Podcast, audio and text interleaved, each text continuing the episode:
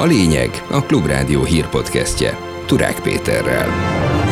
Összeállt a budapesti lakógyűlésnek elnevezett referendum négy kérdése, amelyről a héten már szavazhatnak a fővárosiak. Nem mondhatunk le a szabad, sokszínű és szolidáris Budapestről. És ez csak közösen sikerülhet. De közösen sikerülni fog. Újra meghosszabbították a veszélyhelyzeti kormányzást a háborúra hivatkozva. Látszik, hogy élnek, vagy hát leginkább visszaélnek ezzel a lehetőséggel. Megszavazta a parlament az igazságügyi reformot is. Az elfogadás módját kritizálják a civilek. Az egész törvényalkotás felháborító módon zajlott. Szép tavaszias idő várható csütörtökön.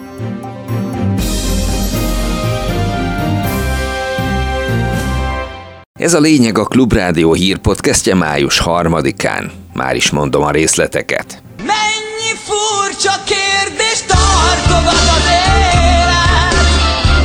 Összeállt a budapesti lakógyűlésnek elnevezett referendum négy kérdése, amelyekről a héten már szavazhatnak a fővárosban élők, jelentette be Karácsony Gergely. Mint mondta, a megkérdezés során a budapestiek dönthetnek arról, hogy a főváros befizesse a kormány által rákirót szolidaritási adót és elvonásokat. Két kérdés a láncít sorsáról szól. Itt arról is véleményt mondhatnak a lakosok, hogy legyen-e például autómentes a híd a felújítás után mondta a főpolgármester. A héten elinduló budapesti lakógyűlés első két kérdése a város gazdálkodásáról, pénzügyi helyzetéről szól. Elfogadjuk-e, hogy a kormány 12-szer annyi pénzt veszel a fővárostól, mint az előző városvezetés idején? Korábbi ígéretemnek megfelelően a budapestiek döntésén múlik, mi lesz a jövője a város és az ország büszkeségének a megszépülő, megújuló Lánchídnak. A Lánchíd hamarosan teljesen elkészül, de a kormány még egyetlen forintot sem utalt a megígért, megállapodott összegből. A budapestiek döntését kell használnunk arra, hogy a kormányjal betartassuk az ígéretét. Erről szól a budapesti lakógyűlés következő két kérdése. Kormány ígéretének betartatásáról, a Lánchíd felújításához való hozzájárulásról és a megújult, megszépült Lánchíd forgalmi rendjéről. Reagál reagált a Fidesz budapesti szervezete Karácsony Gergely bejelentésére. Azt írták, a Láncít 6 milliárd forintos kormányzati támogatásának a feltétele mindvégig az volt, hogy a gépjármű forgalom teljes vagy részleges korlátozása ne haladja meg a 18 hónapot. Az erről szóló megállapodást Karácsony Gergely saját kezüleg írta alá, most pedig fel akarja rúgni ezt a közösségi lakógyűlésre hivatkozva, írták. Az országgyűlés felhatalmazta a kormányt, hogy az orosz-ukrán háború miatti veszélyhelyzetet november 25-éig meghosszabbítsa. A képviselők 132 igen és 58 nem szavazat mellett a kormánypárti voksokkal hagyták jóvá az idevágó törvény módosítását. 2020 márciusa óta gyakorlatilag folyamatos veszélyhelyzet van Magyarországon, amivel rendre visszaél a rendeleti kormányzással működő kormány mondta a Virág Andrea, a Republikon Intézet stratégiai igazgatója. Miközben persze a kormány a kétharmados többségével a parlamentben is azt csinál, amit csak, amit csak akar, azért megnézni azt, hogy, hogy ezt a típusú rendeleti kormányzást és a veszélyhelyzetre hivatkozva milyen rendeleteket hozott a kormány, látszik, hogy élnek, vagy hát leginkább visszaélnek ezzel a lehetőséggel a fővárosnak közterület használati díjat fizetni a, a tűzijátékok alatt, ugye a polgári engedetlenkedést alkalmazó tanárokat könnyebben lehessen kirúgni, tehát nehéz látni azt, hogy ezeknek a rendeleteknek pontosan mi köze van az Ukrajnában zajló háborúhoz, de az látszik, hogy előszeretettel használja a kormány ezt az eszközt. Megszavazta a parlament az igazságügyi reformot. Az új szabályozás erősebb jogköröket biztosít a bírák önkormányzati szervének, az Országos Bírói Tanácsnak, amely június 1-től minden igazságszolgáltatást érintő törvényjavaslatot véleményezhet. Az új rendelkezések alapján a jövőben az Országos Bírói Tanács jogi személyiséggel, önálló költségvetéssel rendelkezik és bővülnek a feladatai, a munkáját titkárság segíti. Kivezetik a jogrendszerből azt a lehetőséget, hogy a közhatalmat gyakorló szervek, hatóságok alkotmányjogi panasszal fordulhassanak az alkotmánybírósághoz. Az OBT azonban megkapja ennek a jogát. A törvény elfogadásának módja nem megfelelő, emellett a kormányzata javaslat elfogadásával is elkésett, ezt mondta a Klubrádiónak Hacsi Gábor, az Amnesty International jogállam szakértője. Az egész törvényalkotás felháborító módon zajlott. Igazából egy másik törvénycsomagot cseréltek ki erre a törvénycsomagra, mint egy itt a piros, hol a piros tárcva a téren, tehát egy vagyonnyilatkozatokról szóló törvényjavaslatba pakolták most be a múlt hét az egész törvénycsomagot. Ezáltal kikerülték azt, hogy a parlamentben vagy a nyilvánosságban erről vita folyhasson. A változtatásoknak a fő célja a bírói függetlenség megerősítése lett volna. A praktikus hasznuk az, hogy a helyreállítási és reziliencia építési alapnak a feltétele volt ez az Európai Unió részéről. Most a politikai nyilatkozat benyújtott szövegéről határozunk. Kérem, szavazzanak! Kimondom a határozatot. Az országgyűlés a politikai nyilatkozatot 143 igen, 10 nem és 23 tartózkodó szavazattal elfogadta. Pár nap leforgása alatt az országgyűlés sürgősségi eljárásban megszavazta a migráció elutasításáról szóló politikai nyilatkozatot. Nem akarunk bevándorló országá válni, áll a nyilatkozatban, amely szerint a migrációt meg kell állítani, a kibocsátó országoknak pedig helyben kell segítséget adni. A szöveg tartalmazza azt is, hogy az országgyűlés üdvözöl minden olyan nemzetközi kezdeményezést, amely a nehéz helyzetbe jutott emberek otthonmaradását, szülőföldjükön való boldogulását, illetve hazatérését segítik. Magyarország a lista alján áll alulról a harmadik helyen az Európai Uniós országok között. Mondta el a Klubrádiónak Pavol Szalai, az Újságírók Határok Nélkül Nemzetközi Szervezet regionális igazgatója Párizsból a Sajtószabadság Nemzetközi Napja és a most elkészült elemzésük alkalmából. Csernyánszki Judit összeállítása. A 180 országot ellenző jelentés szerint Magyarország a 72. helyen áll. Independent media like Club Radio and others a független klubrádió másokkal együtt továbbra is a kormány propaganda intézkedéseivel szemben küzd a fennmaradásért. Kérdésemre, hogy a külföldi szerverekről érkező magyarországi média támadásoknak pár napja a klubrádió is áldozatul esett, ami azt jelentette, hogy még online is elnémítottak minket hosszú órákra. Az igazgató elmondta.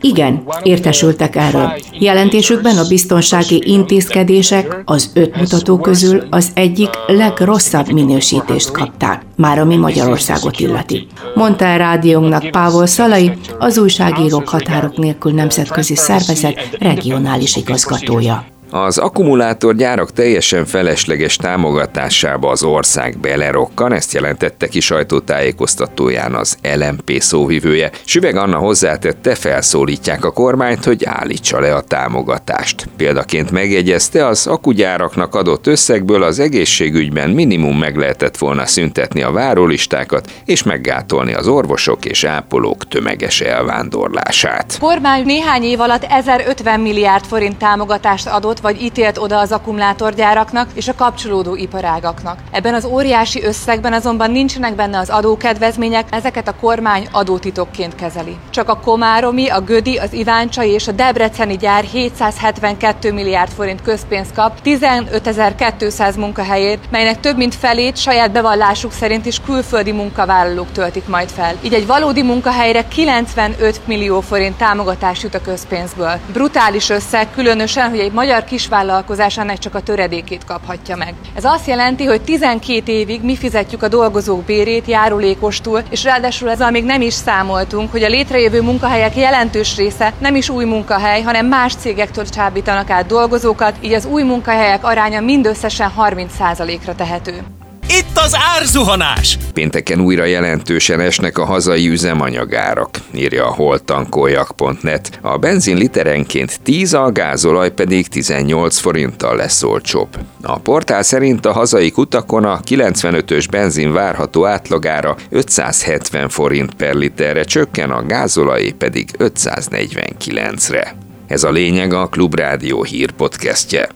Az ukrajnai háború rádöbbentette az EU országokat, hogy törékeny a biztonságuk, és fontos költeniük a hadiparra. Mondta Wagner Péter biztonságpolitikai szakértő egy körvonalazódó európai közös haderő felállítása kapcsán a Klubrádióban. Az Európai Unió az elmúlt másfél évben először volt hajlandó a saját területén egy nemzetközi kiképző missziót létrehozni. Eddig csak ugye, ha támogatni akarta, nem tudom én, Malit vagy Mozambikot, akkor ugye mindig csak az adott ország területén lehetett létrehozni kiképző missziót. Most az Ukrajnának is indítottak egy képző missziót tavaly, most először szembevenve az eddigi szabályokkal az Európai Unió területén is létrehoztak ilyet.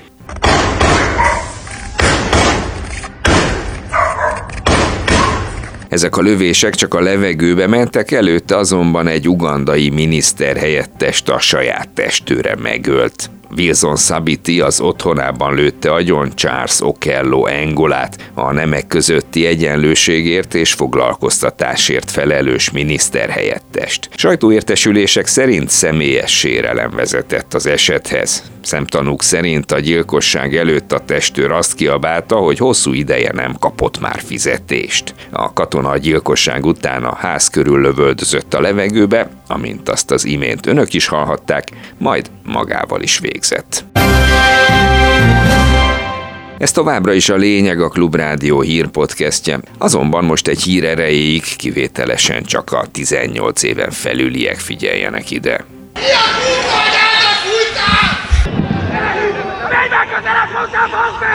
A hazai futballközeget ismerve kétséges megvalósíthatóságú ötlettel rukkolt ki a Ferencváros. A közelgő anyák napja alkalmából sportszerű hangulatot szeretnének teremteni, ezért a Kisvárda elleni hétvégi mérkőzésre káromkodásmentes napot hirdettek. Az anyák napja nem egyenlő az anyád napjával nevezetű kampány célja a trágárság kiszorítása a stadionból.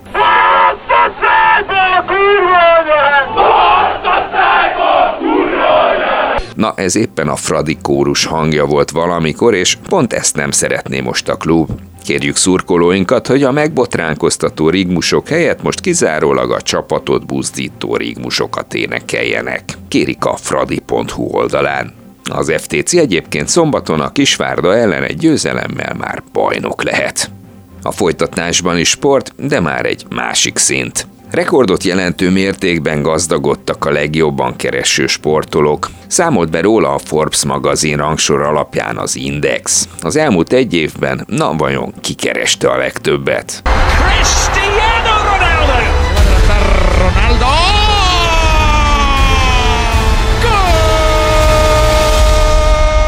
Igen, Cristiano Ronaldo a portugálok futballsztárja volt a legjobban kereső sportoló, 46 milliárd forintnyi bevétellel, megelőzve két másik labdarúgót, Lionel Messi-t és Kylian Mbappét. A lista első olyan sportolója, aki nem focista, a negyedik helyen álló LeBron James, az NBA sztárkosarasa. A kilencedik helyen még becsusszant a top 10-be a már visszavonult teniszező legenda Roger Federer. A legjobban kereső 10 sportoló összességében több mint 1 millió dollárral gazdagodott tavaly május óta, ami 12%-os emelkedés a korábbi évhez képest.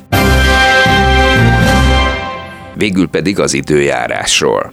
Véd sok napsütést, szord meg némi felhőzettel, esővel viszont csak minimálisan, a szelet adagold ízlés szerint és tálad az egészet kellemes hőfokon. Körülbelül ez lenne, ha lenne receptje a csütörtöki időjárásnak. Valamivel azonban meteorológusosabban, csütörtökön az összefüggő felhőzet felszakadozását követően gomoly felhős idő várható sok napsütéssel. Helyenként előfordulhat kisebb eső, zápor, a szél többfelé megélénkül, a csúcshőmérséklet 16 és 21 fok körül alakul.